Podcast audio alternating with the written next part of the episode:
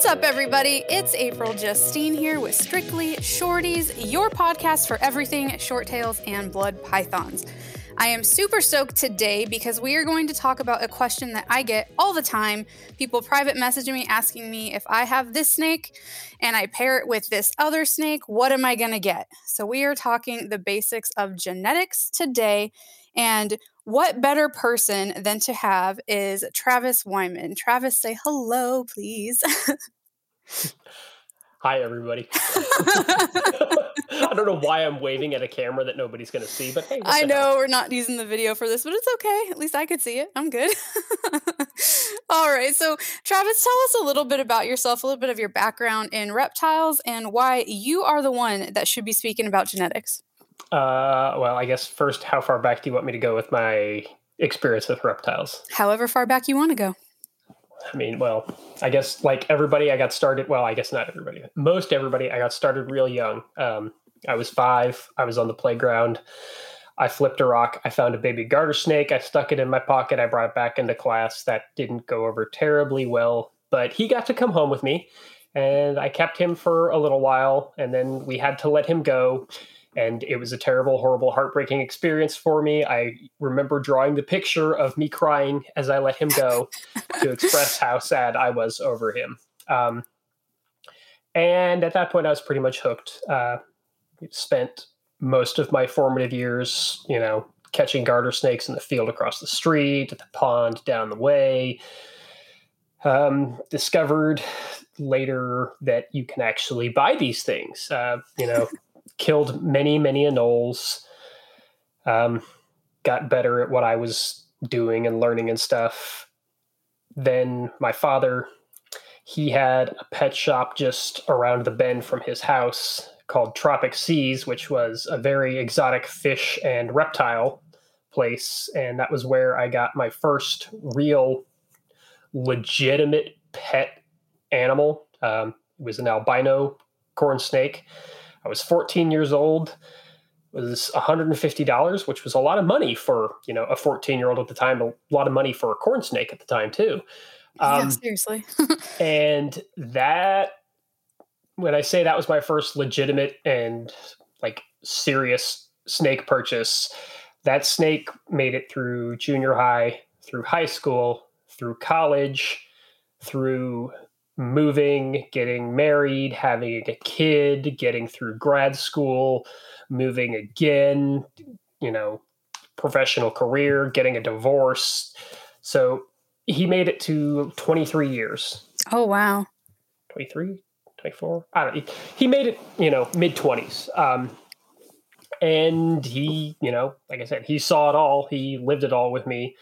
So that's really where the professional in a stance started. Um, and I guess a little bit professional in towards of how my life and career sort of tapered out, um, which I guess dovetails nicely with how we'll go with why I am fit to be talking about genetics with you. Um, but still keeping with my reptiles now, I keep a fair number of different things. Uh, about half of my collection is ball pythons, mostly because not you know because I'm chasing the dragon of hey, ball pythons make me millions and millions of dollars because they don't at all ever. Um, but because they are just kind of an infinite palette to play with, and I like you know playing Dr. Frankenstein with the colors and the patterns and everything. Um, I also keep all kinds of just weird out of left field things. So I get my more normal ones would be my Bredl's pythons, and then I got a, some Alterna. Um, but then I get into the weirder things. I have beaked snakes, which you're familiar with. Yep, and you have, have, baby beak snakes. I have some baby beak snakes. Yes, it's exciting. um, I have kukri snakes. I have rubber boas. I have calabar boas and I just recently picked up some Scaphiophis, which are proving to be very difficult to get established. But oh, goodness. this is what happens when you work with bizarre import animals that are not well known is sometimes you struggle and the struggle is real but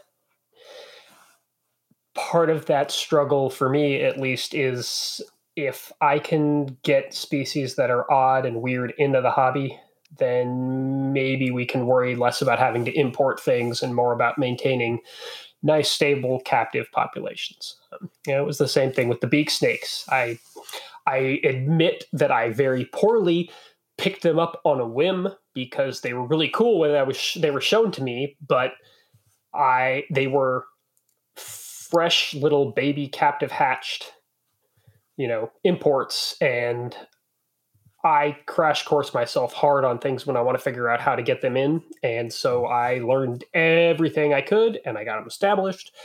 And then five years later, you know, I took it full circle and I hatched a clutch of babies. So I do know what I'm doing most of the time, but sometimes you still crash and burn. And feeling a little of that right now with the Scaphiophis, but I also know a lot of other people who have gone the same way with them. So I know that I'm at least in good company. there you go. um, so professionally, I am a PhD in microbiology and molecular genomics. So you know, going back to the albino thing with the, or going back to the corn snake thing, it albinos have always been a fascination for me. Um, that's why I picked up the albino corn snake you know, I over the course of time, I have had albinos of all kinds of things, uh, albino horned frogs, those little grow a frog things. I managed to convince them to send me an albino. My father had a fish tank when we were growing up, and I would convince him to get like the albino loach sharks and things like that. Just I always liked the albinos.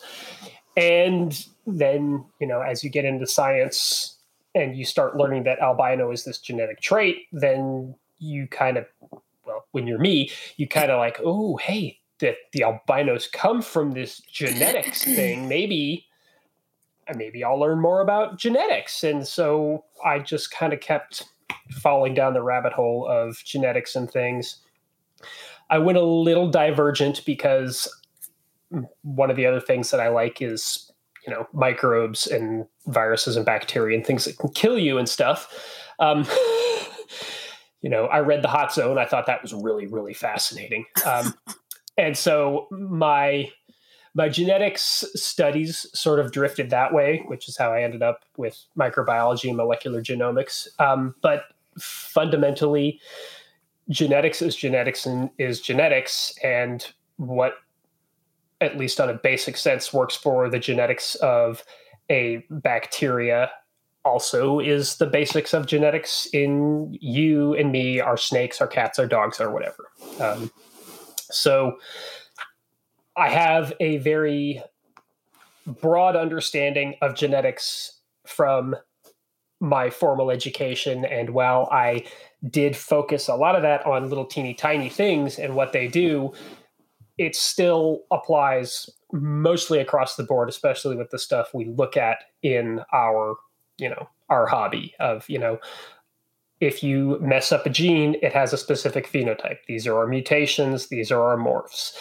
You know, I can then take it to the stupid level of, well, is it a mutation that's a frame shift mutation or a promoter mutation or an insertion deletion mutation? And, you know, stuff that nobody in the hobby really thinks of because none of them are as deeply immersed as I am. But sometimes having that perspective can help me explain some of the odder things that we see or you know even the basic things that we see that people just kind of overlook like why if you take a t plus albino and mix it with a t negative albino you're not going to get anything super special you're just going to get something that looks like a t negative albino you know Mm-hmm. There's a lot of people who are like, but you're combining two different albinos. Yeah, but if you've got a T positive albino, you have some pigment. And if you have a T negative albino, you have no pigment.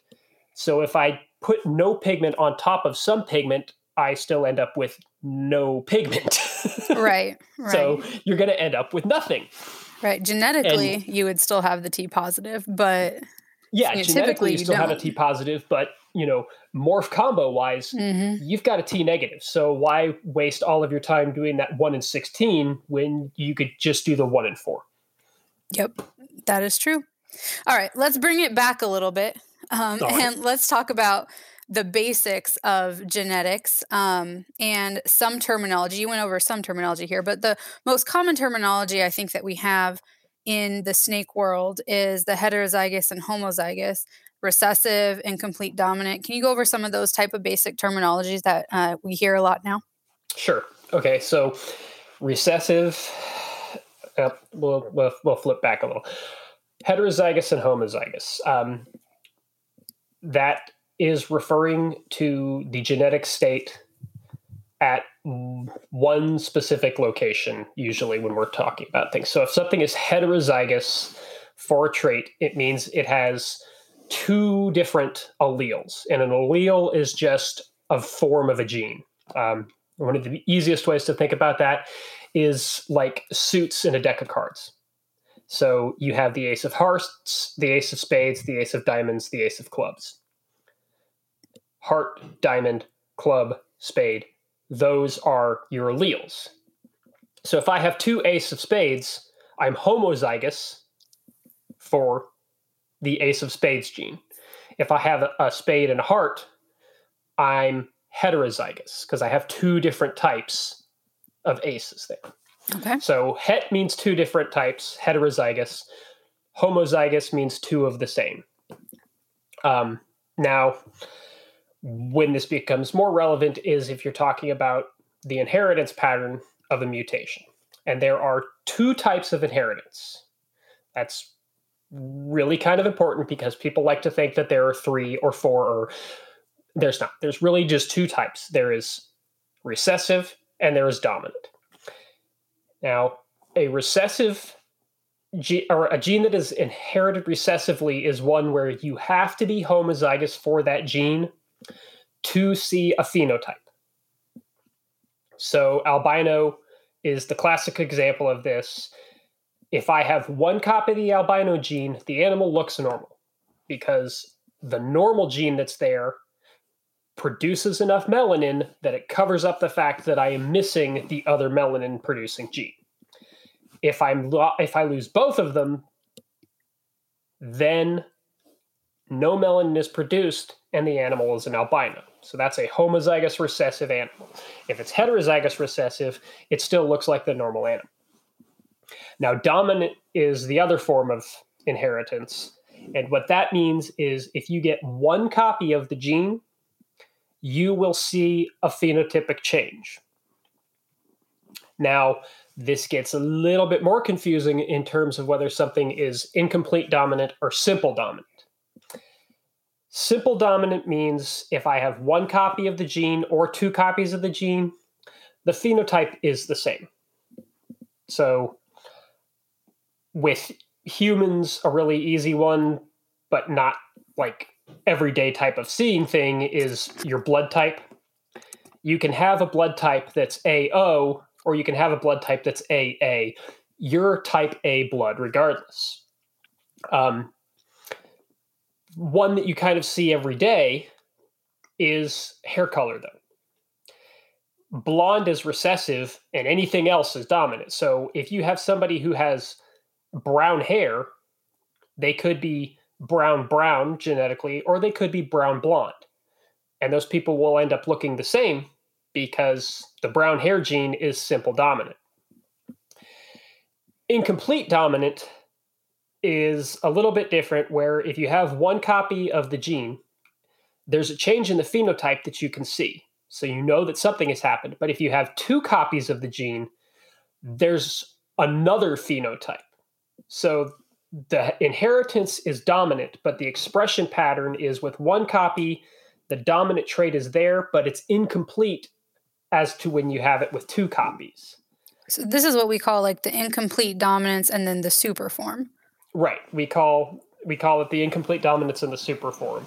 And really what it is is that the incomplete dominant is the heterozygous form and it has one visual phenotype and the super form is the homozygous genotype and it has its own uh, phenotypic expression which i think is really cool and having the incomplete dominant gene and you're playing scientist i think is so strong. You have so many different possibilities you can do with the different combinations and stuff. Yes. Excuse me. I'm coming off of a cold, and so my throat's all freaking funky. all right. So, those I feel like are the basics. Now, how do these genes get passed down to animal from their parents? Well, when a mommy snake. okay, we don't have to go into that. I have to be a smartass. That's what I am. Um, so we all have two copies of of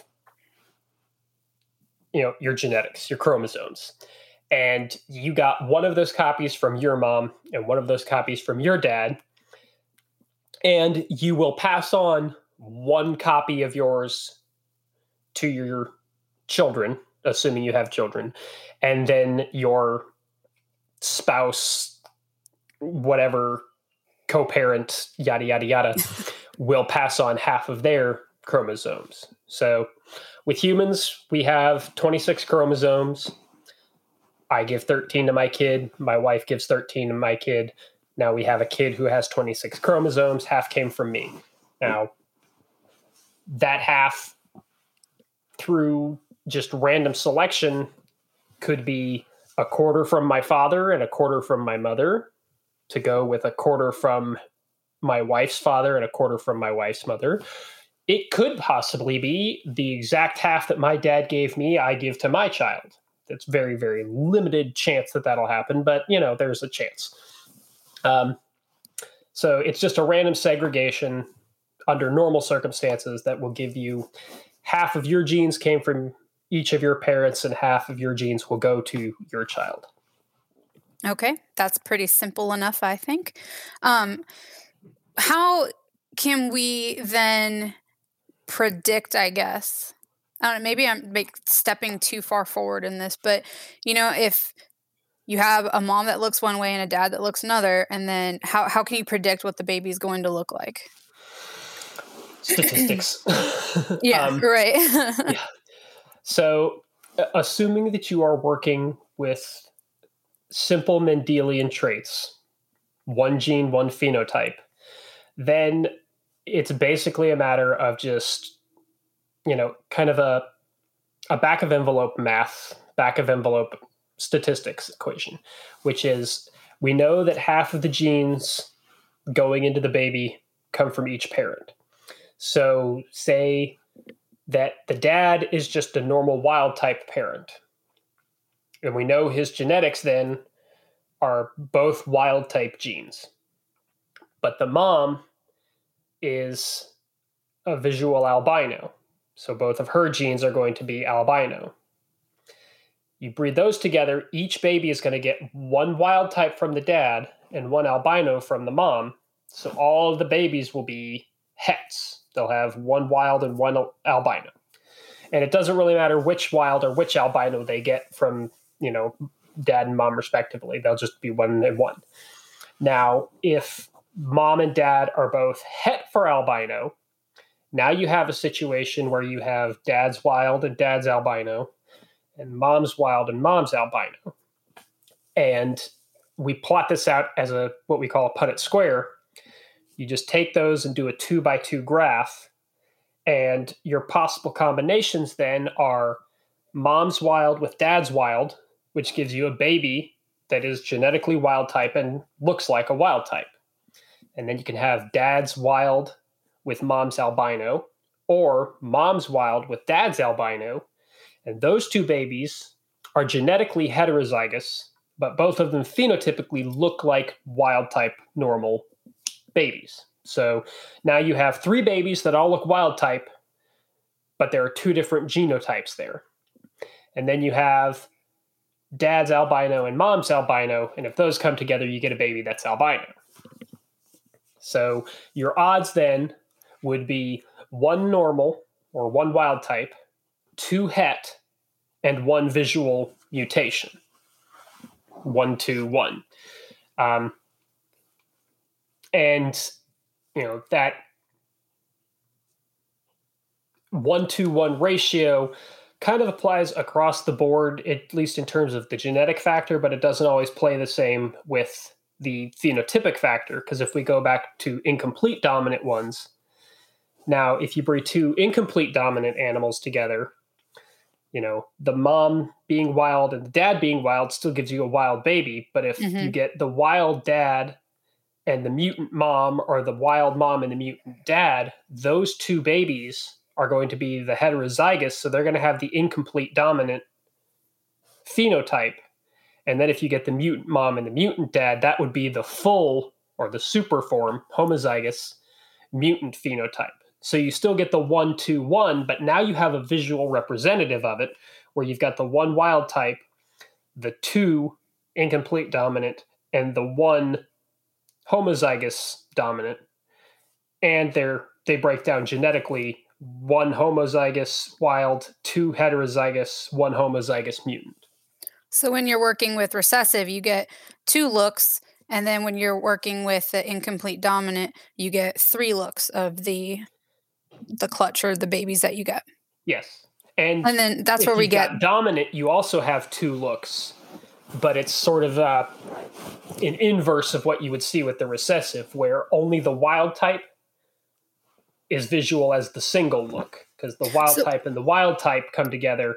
But if you have wild type and mutant and mutant mutant, those all look the same. So now you have three that look the same, but two different genetic types there.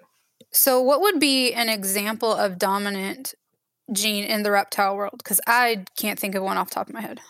Um, I honestly can't tell you about any of the short-tailed pythons because I don't work with them. um, the ones that spring to mind are in ball pythons. Um, pinstripe is dominant. It appears that the uh, the leopard gene is probably dominant, and possibly the acid gene and possibly the calico gene. Okay. And I, can say see- I possibly with that. those two simply because there haven't been enough breeding trials done or made public. Done in the first case, made public in the second case to show one way or the other. Sure, sure. And, and and that might be honestly the case for blood pythons too, in that people are working on it but are still experimenting with the different clutches and we just don't have enough babies to really figure out what we're really seeing. So that's totally possible. Um now bringing it back to the short tails, um, the blood pythons themselves, the recessive for them is going to be the albinos, the T positive and the T negative. Can you go into the difference between the two albinos? Yes. Um, it's really simple. T positive and T negative. So the T in those terms refers to tyrosinase, which is a critical enzyme in the processing and amen- the biomanufacture of melanin. So if you are tyrosinase negative, you lack that enzyme you are 100% incapable of synthesizing melanin.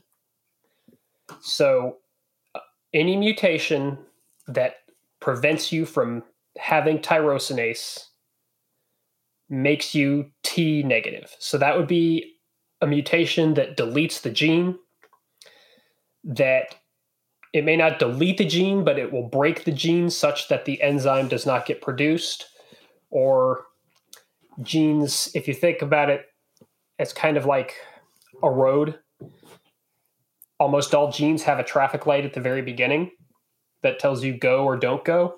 Mm-hmm. If you break the traffic light, then there's no way to regulate it. And if there's no way to regulate it, you never get to go down the road. So, shut down the gene that way. You never make the enzyme. You never make the enzyme. You never get melanin a T positive gene or a T positive albino is one where tyrosinase is present. So your mutation is not to the tyrosinase gene, but the whole big long pathway, which is depending on the organism, anywhere from four to 16, I think, steps. Anywhere along that pathway, you can break and you either don't get enough melanin produced or you know to fully pigment the animal or the melanin gets produced but it does not get delivered to where it's supposed to go or it gets produced and it's unstable so it breaks down you know. So your tyrosinase is present but the melanin is still not being produced at a normal level. It may be produced at a just a reduced level which gives you some kind of pigmentation it may be produced at a level that's so low that the animal itself still looks like a complete albino, like it is a T negative albino. Um, and you know that can lead to confusion in some other species like uh, boa constrictors. You've got the sharp albino and the Kahl albino. Well, both of them look, you know, like you would think a T negative would look, but only one of them could possibly be a T negative because they are not compatible. If I breed a sharp to a Kahl, I end up getting wild type looking babies. So that tells me that it's not the same gene. Um, you also see this in retics and birds. There are a couple of different kinds of out, you know, mutation that'll give you a yellow and white snake. If you breed them together, you don't get a yellow and white snake back out of it. Um, so that's T positive is you get the tyrosinase, that critical starting enzyme made, but somewhere else along the chain it gets broken. I like to think of it as like T negative takes out absolutely all the black pigment, and then T positive takes out part of the black pigment. So it's and in most cases, yes, that is correct. Right. So, Although, like I said, there are those rare exceptions, like the the boa, the burm, the retic. And I'm sure, and I wonder, um, if like the mocha and the sunset Borneo, I know when they those are two recessive T positives, different lines, and they bred those together, and the animal looked like a T negative. So is it actually a T negative, or would it be something like that? Did they breed two double hets together, or did they breed two visuals together and the combined visual? Ooh, I want to say it's two double hets, but I'm not 100% sure. So what they ended up probably getting there was the double visual, and um, you know that's the reason it looks like a T negative is because of you're you're basically combining the reduction in the pigment. So um, a real easy way to think about this is imagine, you know, like you said, the black coloration. If the black coloration is food coloring, you know, go into your baking cabinet if you're crazy like me and you bake and get the red food coloring out and just squirt that whole thing into a cup and then fill the cup with water. Okay. Call that your fully pigmented animal. Okay. Now, you said the mocha and sunset? Yep. Okay. Which is darker? Uh I'm not really great with Borneo, so I don't know. You can pick one. okay. Well, for the sake of argument, we will say that the mocha is the darker one. Yeah, it might be. Case, this is for the sake of argument. I'm, you know, I, I have openly admitted I'm not a short-tailed python person, so don't have everybody come hating me saying, "Well, God, no, it's the sunset that's dark. You should know that." Okay, I don't. It, it's moot for the point of this argument or this explanation. You just change the names, and the explanation is the same. So if we say the mocha is the darker one, then the mocha would have half of the pigment level. So now take that cup and pour half of it into a new cup and fill that up with water. Okay. Now that's going to look lighter because you have removed half of the pigment from there, right? Mm-hmm. Now set that cup to the side for right now. Go back to your original cup we're going with sunset. Let's say that the sunset has got 20% of the pigment or 25% of the pigment. Mm-hmm. If you take the half that's left and pour half of that out into a new cup, now that's 25% of the pigment. Now fill that up with water, and that's your sunset. So now you can put your pig, your mocha pigment cup next to your sunset pigment cup and see that they're different because the mocha is darker than the sunset. Mm-hmm. Now, if you're combining both genes together, some people are like, well, that means you just pour both cups together into one. But that's not correct.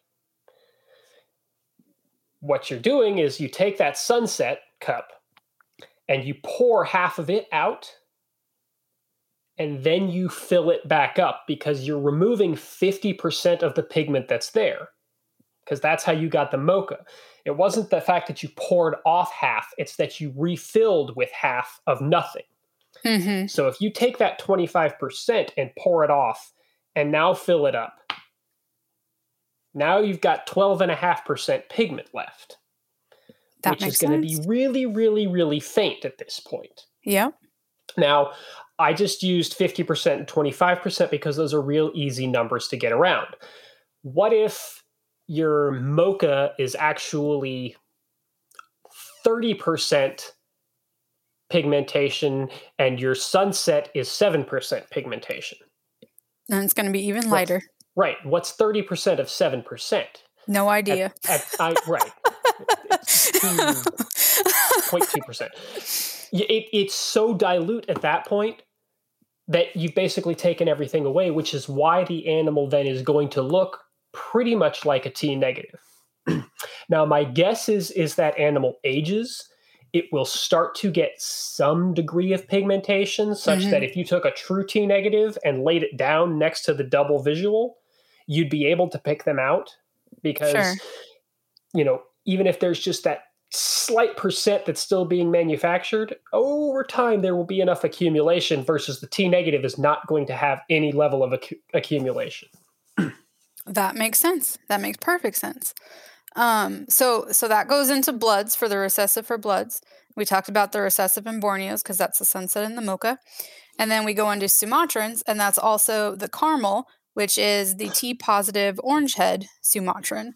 And they um, have a caramel look to them, hence caramel color, um, or the caramel name. so those are all the recessive that I am aware of. The rest of them are incomplete dominant.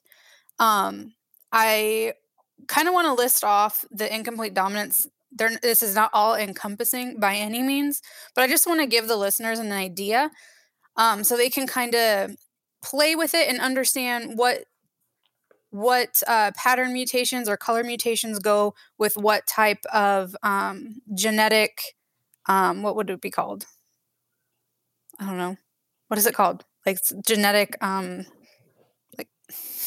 words words are hard. What? Inheritance? Yes yes. Thank you. Yes. Oh here comes a cat. Here we go. Uh, yeah so um, what type of inheritance it is and that way they can kind of play with the science of it mm-hmm. and they can look up um, the punnett squares and they can kind of mess around with it to see what uh, different babies they can make. So um, with blood pythons themselves we have the goldeneye and then the super form of that will be the magpie and we have the matrix and the super form of that is the ivory we have batik, and the super form of that doesn't have a name, but it would be super batik, and that's actually a patternless animal, and it tends to have little tail kinks. It reminds me of the zebras and carpets, uh, carpets because it's patternless and they end up getting kinks. Um, then you have the pollen, which the super form of that is the flower, and that's kind of like a stripe pattern going on there. We have zigzag, we have slackline, and we have wrought iron. And then we also have stripes. When we come to stripes, you have animals that have stripe patterns, but you have genetic stripes as well. What is the difference with that? I mean, so animals that have a striped pattern there with some animals there is just this natural tendency towards striping. Okay. Which means there is a some type of genetic pathway there that leads towards towards this striping pattern. And then if you alter the expression of that one way or the other or select for some number of genes that select that are that push towards that patterning, you can enhance or decrease it as you see fit. Um, but then you can just get the straight genetic factor that plays into it, which, you know, if there's a pathway that exists that, say, controls how pigment is distributed in a straight line down the body first, and then it cascades from there off the sides like a waterfall. Mm-hmm.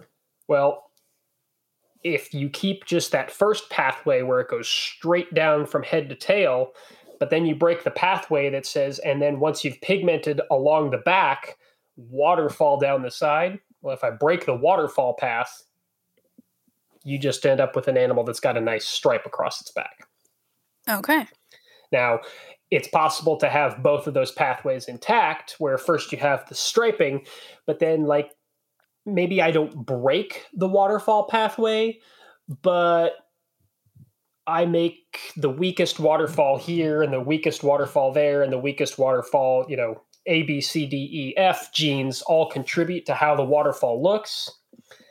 And instead of breaking it, they're basically like putting up little dams. Okay.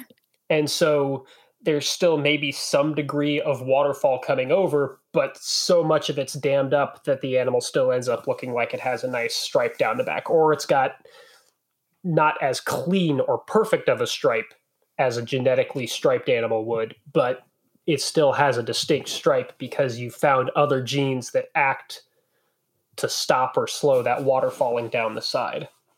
And then that's something that you could like line breed for, right? Like yes, if you, you could have, line breed for that. You would have a, an animal that like I have a couple animals that the babies just happened to be more striped animals.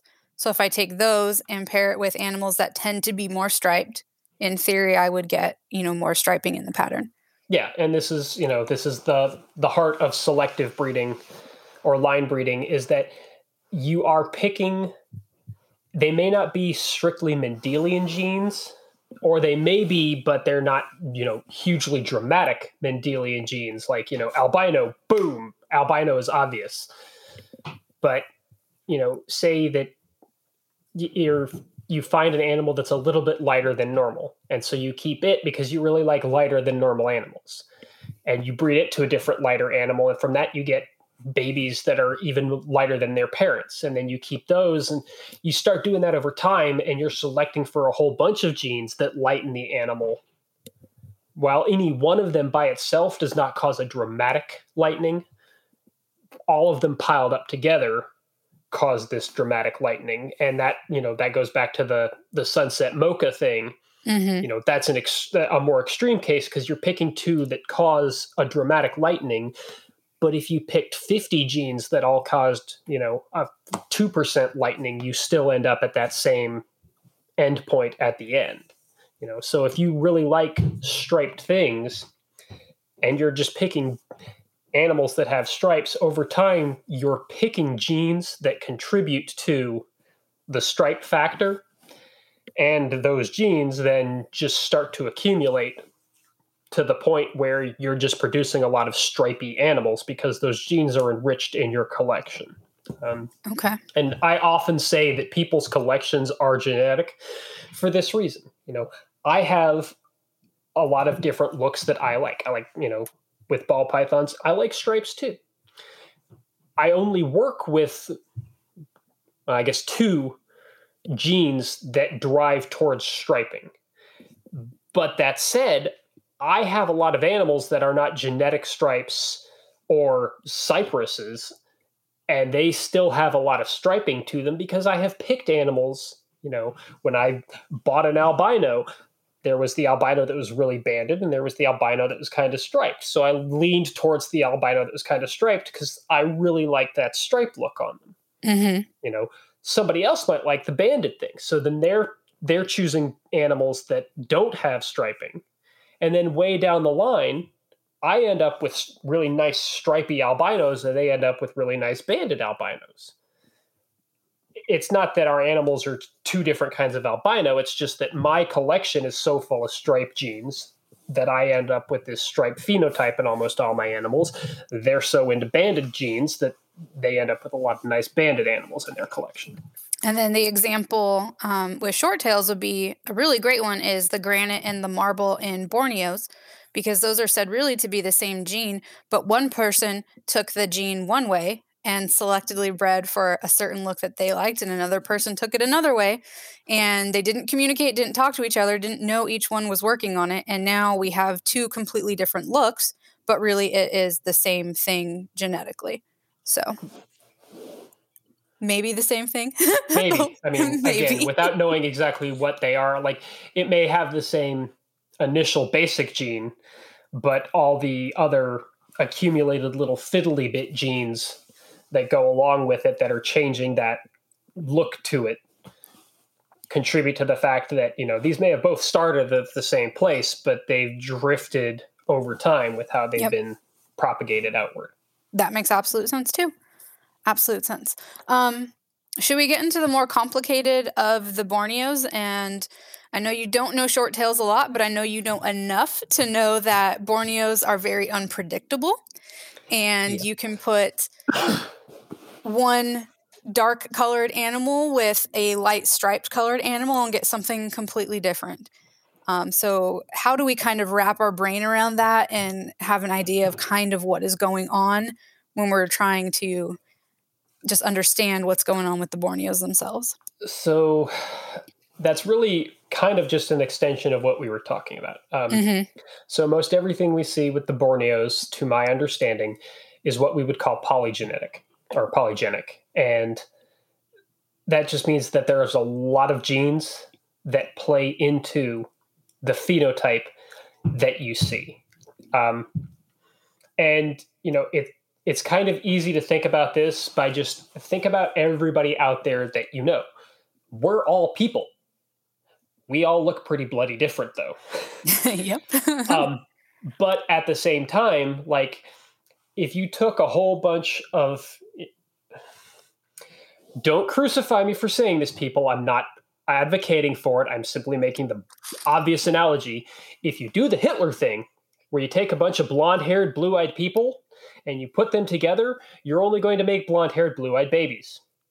I could say the same thing of if I take a bunch of people with brown hair and green eyes and breed them together, I'm just going to end up with a bunch of people with brown hair and green eyes. Now, if I take the brown haired, green eyed people and mix them with the blonde haired, blue eyed people, I'm going to get a whole bunch of different things because then I'm combining a lot of different strange genes together that weren't together in these little populations you know and that's what we see with the borneos is you know well i like this borneo that's got you know a wider stripe and darker color but the stripe is light. So i'm going to find other borneos with a wide light stripe but darker side patterning. Somebody mm-hmm. else is going to be like i don't like striped borneos. I want really busy borneos but i want them to be orange along the sides. Is orange color in Borneos? Yes, yes, it okay. is. I want them to be orange on the side. So I'm going to look for really busy, crazy Borneos that have orange on the side, and I'm only going to breed them together. And eventually, what you're going to get is this guy over here has got really just bold, shocking, high contrast, light stripe, dark sides. And this guy over here has got these, you know, mandarin orange with browns and dark chocolatey puzzle pattern crenellation looking because they just kept choosing all of the genes that contributed to that.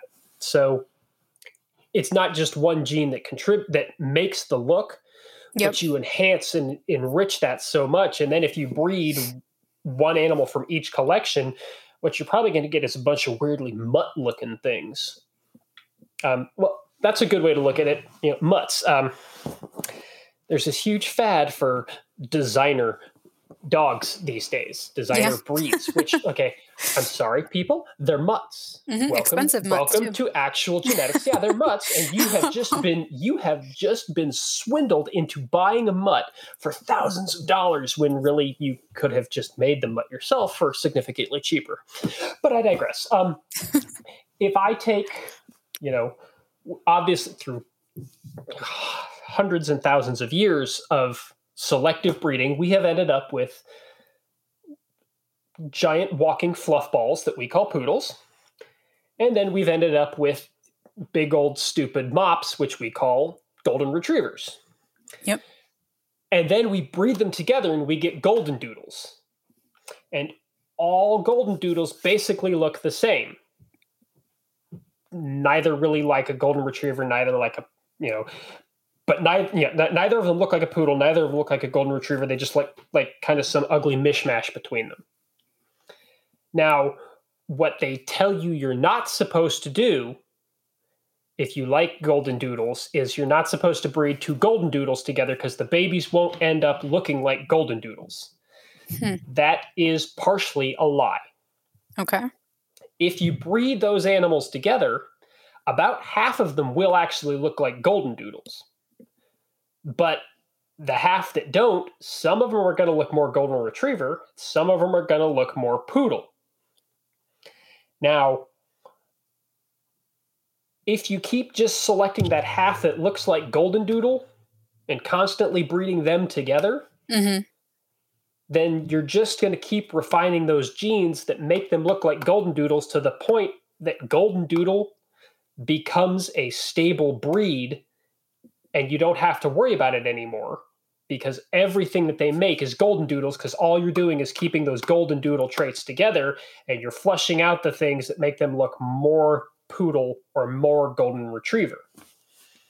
That makes sense. You know, so it's that's that polygenic factor is it's a whole bunch of genes that make them look like golden doodles, but you can you can refine it to keep those genes together and flush out the ones that don't look so much like golden doodles.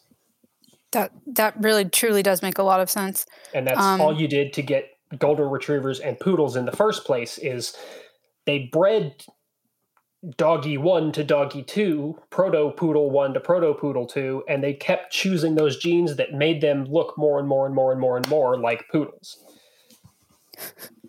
yeah, that I am really glad that you use dogs for that because that like truly makes sense on how this this works and how people are are getting what they're getting and how different Borneos some you know looks are more consistent than other looks and and that that makes sense um, and why, when you know, if like Matt Minatola, I know that he's known for his Borneo animals. Mm-hmm. If you just buy one of his and you breed it to something that doesn't look at all like his animals, and then you're like, well, why didn't everything look like what Matt breeds? Well, it it doesn't look like what Matt breeds because you did not strive to maintain those genes that Matt has maintained for all of this time. You bred it, you know, you bred this high quality Matt animal mm-hmm. to, you know, just a regular old whatever that you picked up off of another table that didn't have a lot of thought put into it. You can't be surprised that the animals you didn't get out or the, the animals you got out did not look like what Matt Matt's animals look like. Yep. If you want them to look like Matt's animals, you either have to keep breeding them to animals that look like Matt's animals, or okay, I bred it to another just normal Borneo. Now I have to take those babies and keep bringing them back around and in to maintain and bring back the high level of those genes that make them look like Matt's stuff. You know, you got to put that work in, or you have to keep that work in. You can't just go for broke right. and think that you're going to make Matt's awesomeness by just having one of Matt's animals. Right. So so something Matt specifically he works with Ocelot, um, the Ocelot look, he which is a um, the sides are have have very low pattern and kind of like dots kind of going along the side. Um, and then he has white wall as well.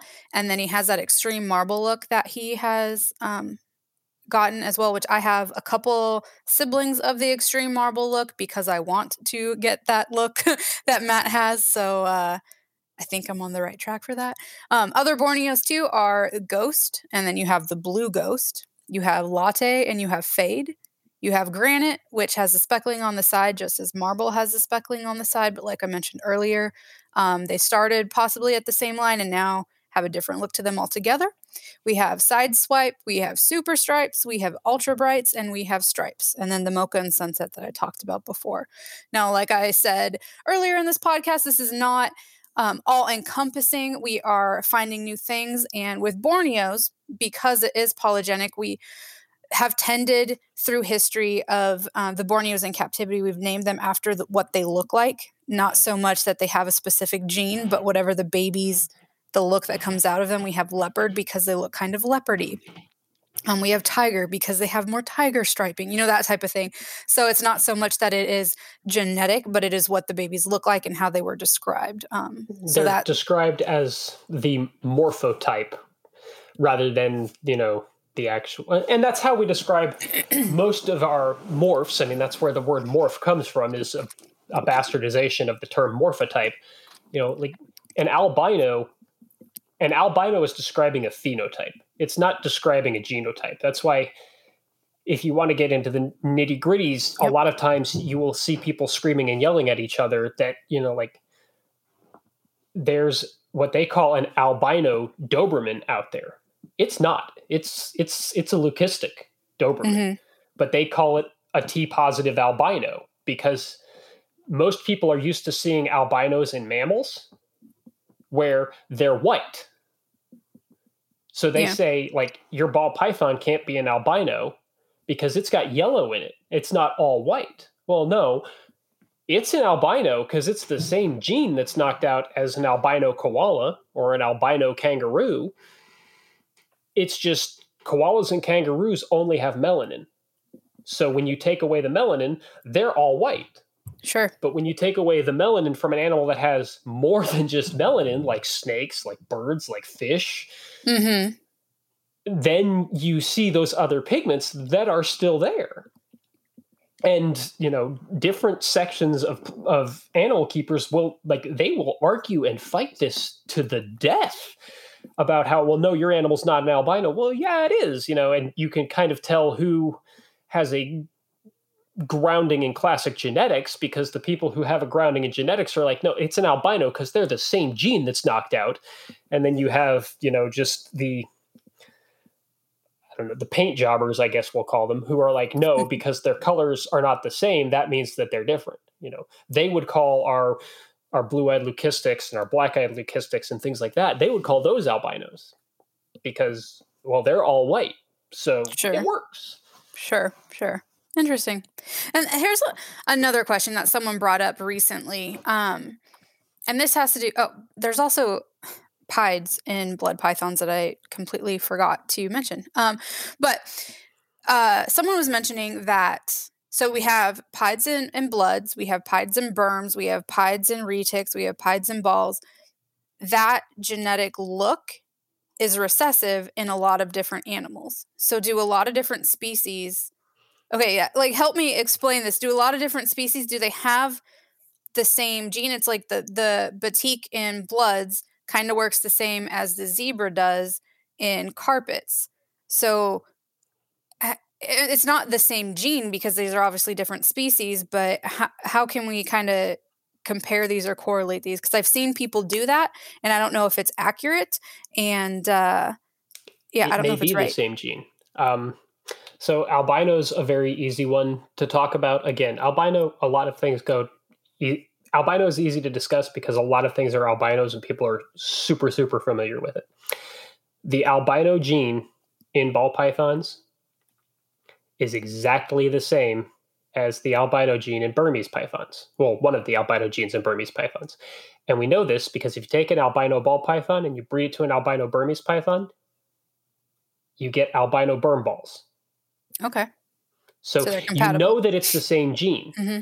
because if it was a different gene, you'd get double het animals. The yep. same way if you take a normal albino and a lavender albino ball python and breed them together, you get normal looking animals. You know that's not the same gene then. Um, so, yeah, in some cases across species, it is the same gene. Um, you know, the the zebra and carpets and the batik. Yep. You know, because their phenotype is very much the same, you know, you've got the the very busy, chaotic look in the single gene form, and then the double gene form is a complete pattern wash. And I'm guessing that the batik, being a patternless animal, it's a patternless light animal, right? Yep. The same way that the super zebra in carpet pythons is a patternless light animal. It's not like, you know, patternless zebra in carpet pythons is not all black. So, Correct. you know, Mhm. just based on the assumption of how it behaves in carpet pythons, I could say how the super batik would look. That could be the same gene. Now, I don't know anybody who has been suicidal enough to try and breed a carpet python. It'd be such a confused animal. it would it would be a horribly, horribly messed up animal. But it would be so confused. if if somebody could do it, like aside from the whole what the hell Frankensteinian monstrosity did you create, just in terms of answering the pure genetics, right now, if if you bred them together and you got a patternless animal, you would know that it is the same gene because if it wasn't the same gene, you wouldn't get that patternless behavior. Um, now, I say right now because that's the simplest way to do it, even though it would probably be horribly complicated to get those two animals to lock up and breed in the first place. But Potentially so.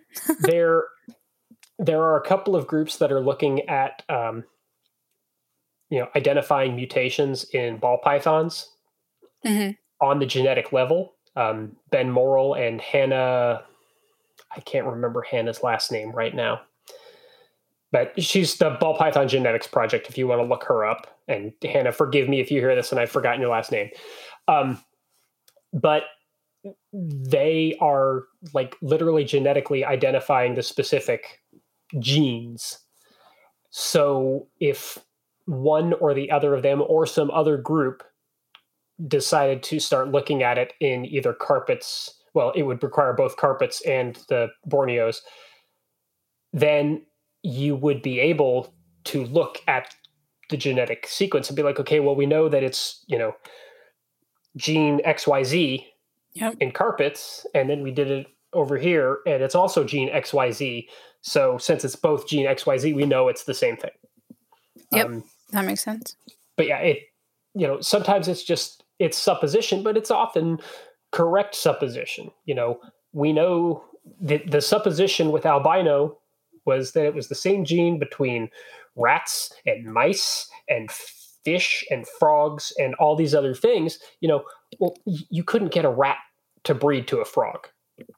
You couldn't get a rat to breed to a mouse it was supposition at the time, but they said this is the same gene. That's why they Mhm. started calling all of them T negative. Now, they had some ways of being able to do it because you can test for tyrosinase in other ways. So you could take an albino rat and suck its blood out and test for the albi- the tyrosinase gene, and you could do the same to a mouse. But you know, before you could do that, even the supposition was, well, these look the same, so they are the same. And you know, then as they got more complicated, they could knock the gene out of an albino, or they could take the gene out of an albino mouse, and they could take the normal gene from a rat and put that one specific tyrosinase gene into the mouse babies. And all of a sudden, all the mouse babies would turn brown because you turned the gene back on. It's a lot harder to do that when you're dealing with a snake because you have to go through the egg while it's in the mom and performing microsurgery on the mom to get into the embryo inside of the egg inside of the mom is really difficult whereas you know doing that in an embryo on a mouse and then implanting the mouse into the mouse uterus is not nearly as complicated.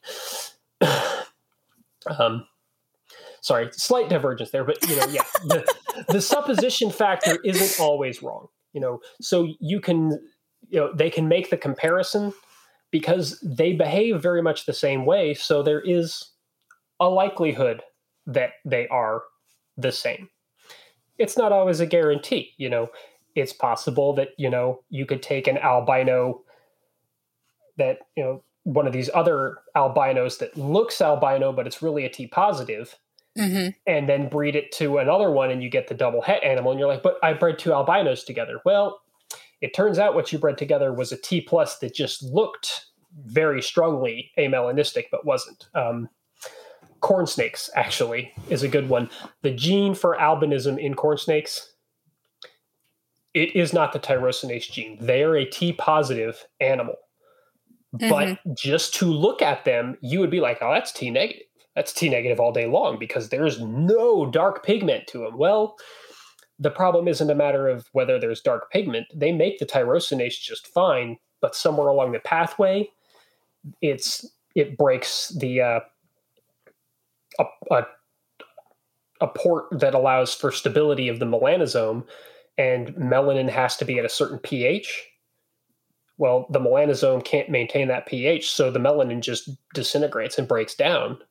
So even though they make the melanin, it never sticks around long enough for it to actually pigment the animal.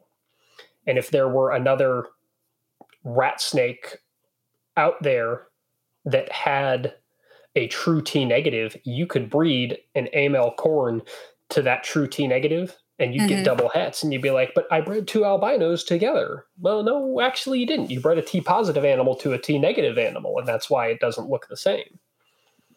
That makes sense. I enjoyed this conversation, and we are getting about to the end here. And I hope we didn't lose a lot of people in our science ramblings. I, I do surely don't. I apologize. um, if if we can give, I don't know, if we can make genetics simple for anyone, what what would you say to I don't know the beginner that wants to start breeding what would you give them on, on advice on how to wrap their head around genetics or how where to start? Okay, slightly controversial statement, but one of the first things I will tell you is the people who have been in this since the beginning do not necessarily know the most. So I dare say, just because they say they know what they're talking about does not mean they know what they're talking about. Um, you know, I'm I'm not saying you can only talk to geneticists. You know, there aren't very many true geneticists in the hobby. You know, there's me, there's Warren Booth, there's Ben Morrill, uh, Patrick McKnight, but it's still worthwhile to find people who know what they're talking about rather than the people who are just kind of regurgitating what they think they remember from high school biology 20, 30, 40 years ago. Um, you know, genetics has changed a lot. Genetics has changed a lot, you know, in the dozen odd years since I got my doctorate. You know, I keep up with this stuff because it's what I live for, it's what I do. I get bored and I read genetics papers because I'm weird. You know, um, you know yeah that's not what i do you know, but you don't you don't have to be a geneticist to know it you do have to take the time to really understand it rather than just saying well but the textbook that i had back in 1989 or 1994 when i took biology in high school said this so that's what it is you know mm-hmm. do i still have my textbooks from high school yes do I actually use them as reference materials? No, not really. I more use them as weights when I'm trying to glue something down and I need heavy weight. And so I just throw that one on top of all the other textbooks that I have. Um, so, yeah, the first thing would be just because somebody's been in it from the beginning doesn't necessarily know, mean they know what they're talking about. Um, how to find out what is going on out there you're going to find a bazillion, bazillion, bazillion blogs, commenters, YouTube, you know, while they may be good at communicating thoughts, it still sometimes is more worthwhile to go to places like university websites and stuff. You know, you don't have to be in school with a university sometimes for them just to have basic genetics lessons available mm-hmm. and find those because those at least are being put out by you know teachers professors academic students who are more familiar with it and are more familiar with the current goings on so they'll be more likely to give you more complete information um, so basically, go to academia and not your yes. reptile shop down the road. Not yeah, you're not necessarily a reptile shop down the road. And I know a lot of people think that academia and academics, you know, we live in this ivory tower and we think we're smarter than you. And you know, I are we smarter than you on the topic that we are specialists in? Yes. That doesn't make us arrogant any more than, you know, it's arrogant for your mechanic to say that he knows more about your car than you do because he has spent all of his life working on cars. It's not arrogant to, for your plumber to say he knows more about, you know, installing the plumbing system in your house than you because you did not go to school or train for that kind of thing. We're not arrogant. We know our field better than you because that's what we do. You know, there's a reason I don't try to rebuild the engine on my car when I have problems. I don't know what the hell I'm doing. You know, I go to the guys that know what they're doing. I go to the places that know what they're doing. Can I use a YouTube video to show me how to change my oil? Yes. You know, do I need to? No, because I've been changing my oil since I was 16. I know how to do that now. Um, but am I going to use one guy's YouTube video to replace my entire transmission?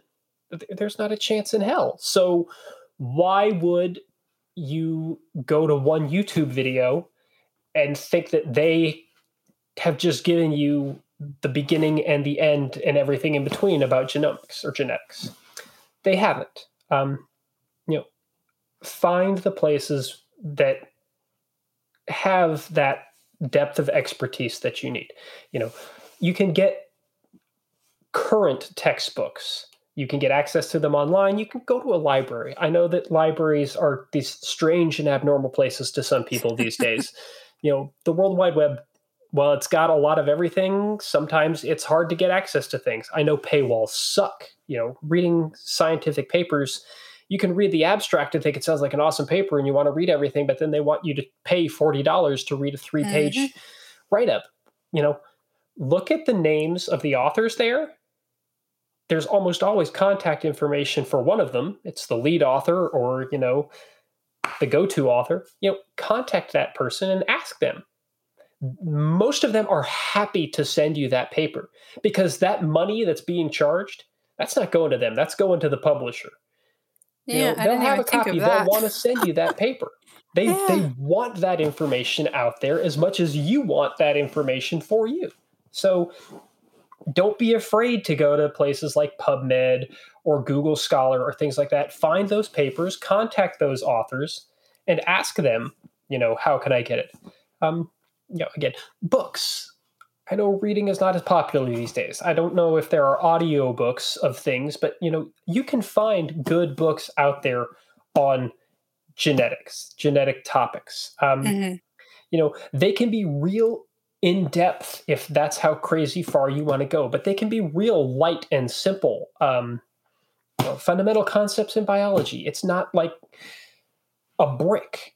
It's not this massive tome. It it's a little bit it's a little bit meaty and you might have to pause every now and then when you're reading it um, let me let's here we go book your inner fish it yeah that's not a super big book right there no it's not you know it's it's an inch an inch and a half thick you know a lot of it is talking about literally about fish a fossil fish but mm-hmm. it describes a lot of these you know at a higher idea genetic concepts but without having to deal with like the deep nitty gritties of genetics it, you know how skin as a precursor can form into what we consider skin you know on us but also hair and feathers and scales and teeth and you know so you get all these different different looking things from one same basic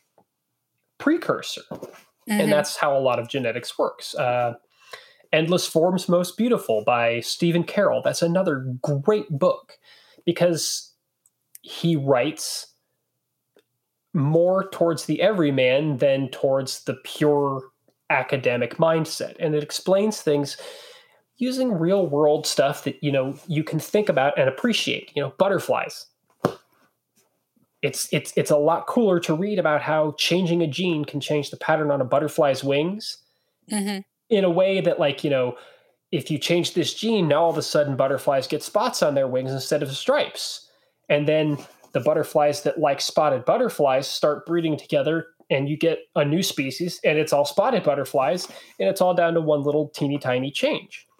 You know you get to understand things like that and then these bigger heavier meatier concepts start to become normalized to you and then you can start thinking oh yeah well i guess i see how when travis was saying when you combine two different mutations that take pigment away it's not additively combining 50 and 25 to get back 75 it's taking away 25% of the 50% so now you're only at 12.5% you know yeah.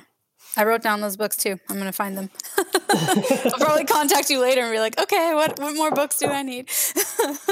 I have well, awesome. Yeah, I see that. Behind him is just a whole bookshelf, is what I'm looking at right now. well, thank you so much, Travis. I really appreciate you taking this time and explaining genetics as best as you could, and me trying to mesh that with the blood and short tail world. Um, if anyone wants to contact you, where can they get a hold of you? Um, so you can find me on Facebook. I am Travis Wyman. I am not the motocross racer. Don't go emailing him or messaging him about genetics questions because he's not going to know what you're talking about. Um, you'll know my profile really, really, really easily. Yep. my picture is me with a snake around my neck. So yep. the motocross racer does not have a snake around his neck. Um, you can find me on Instagram. I am snakes underscore n underscore bakes, snakes and bakes. Um, I was the original. There's a lot of imitators out there now. I, I, I, try to take that as uh, imitation as the sincerest form of flattery. So all the people who've decided to follow suit and do their baking and or their their cooking and their snakes on the same pro feed, you know, I thank you for taking your inspiration from me. Um, you can also email me at asplundii, that's A S P L U N D I I, at gmail.com. Awesome. And realize that where I work, I don't have access to the outside internet for things like Facebook and personal email and stuff during the day. So it may take me a while to get back to you. It's not that I'm ignoring you, it's that I'm just, you know, locked up in my little dark cave at work. And so Your little basement. I may not get to you until the you? evening, and when I get home, evening a lot of time for me is family time and stuff. So it may take me a day or two to get back to you, but I will still endeavor to get back to you.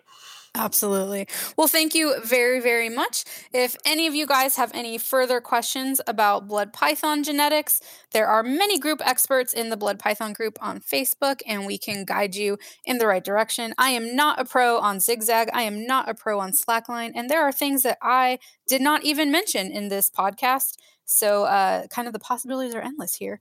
So, if you uh, have more questions on that, be sure to reach out to me or anyone else in the Blood Python group.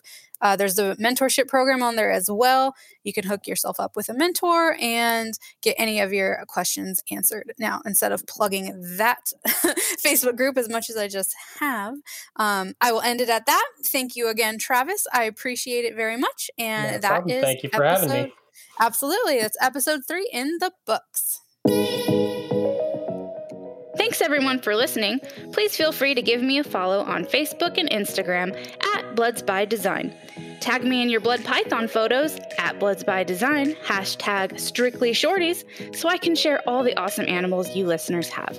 And if you have any questions, people you want to hear from, or topics to discuss, you can email those to bloodsbydesign at gmail.com. And of course, this podcast is supported by the MPR Network.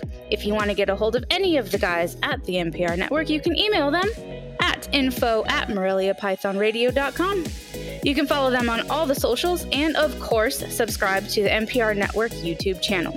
They have a Patreon where you can support all the MPR podcasts, just like this one, as well as merch, and all of that can be found on their website, moreliapythonradio.com. Thank you everyone for listening. We'll catch you next month for more Strictly Shorties.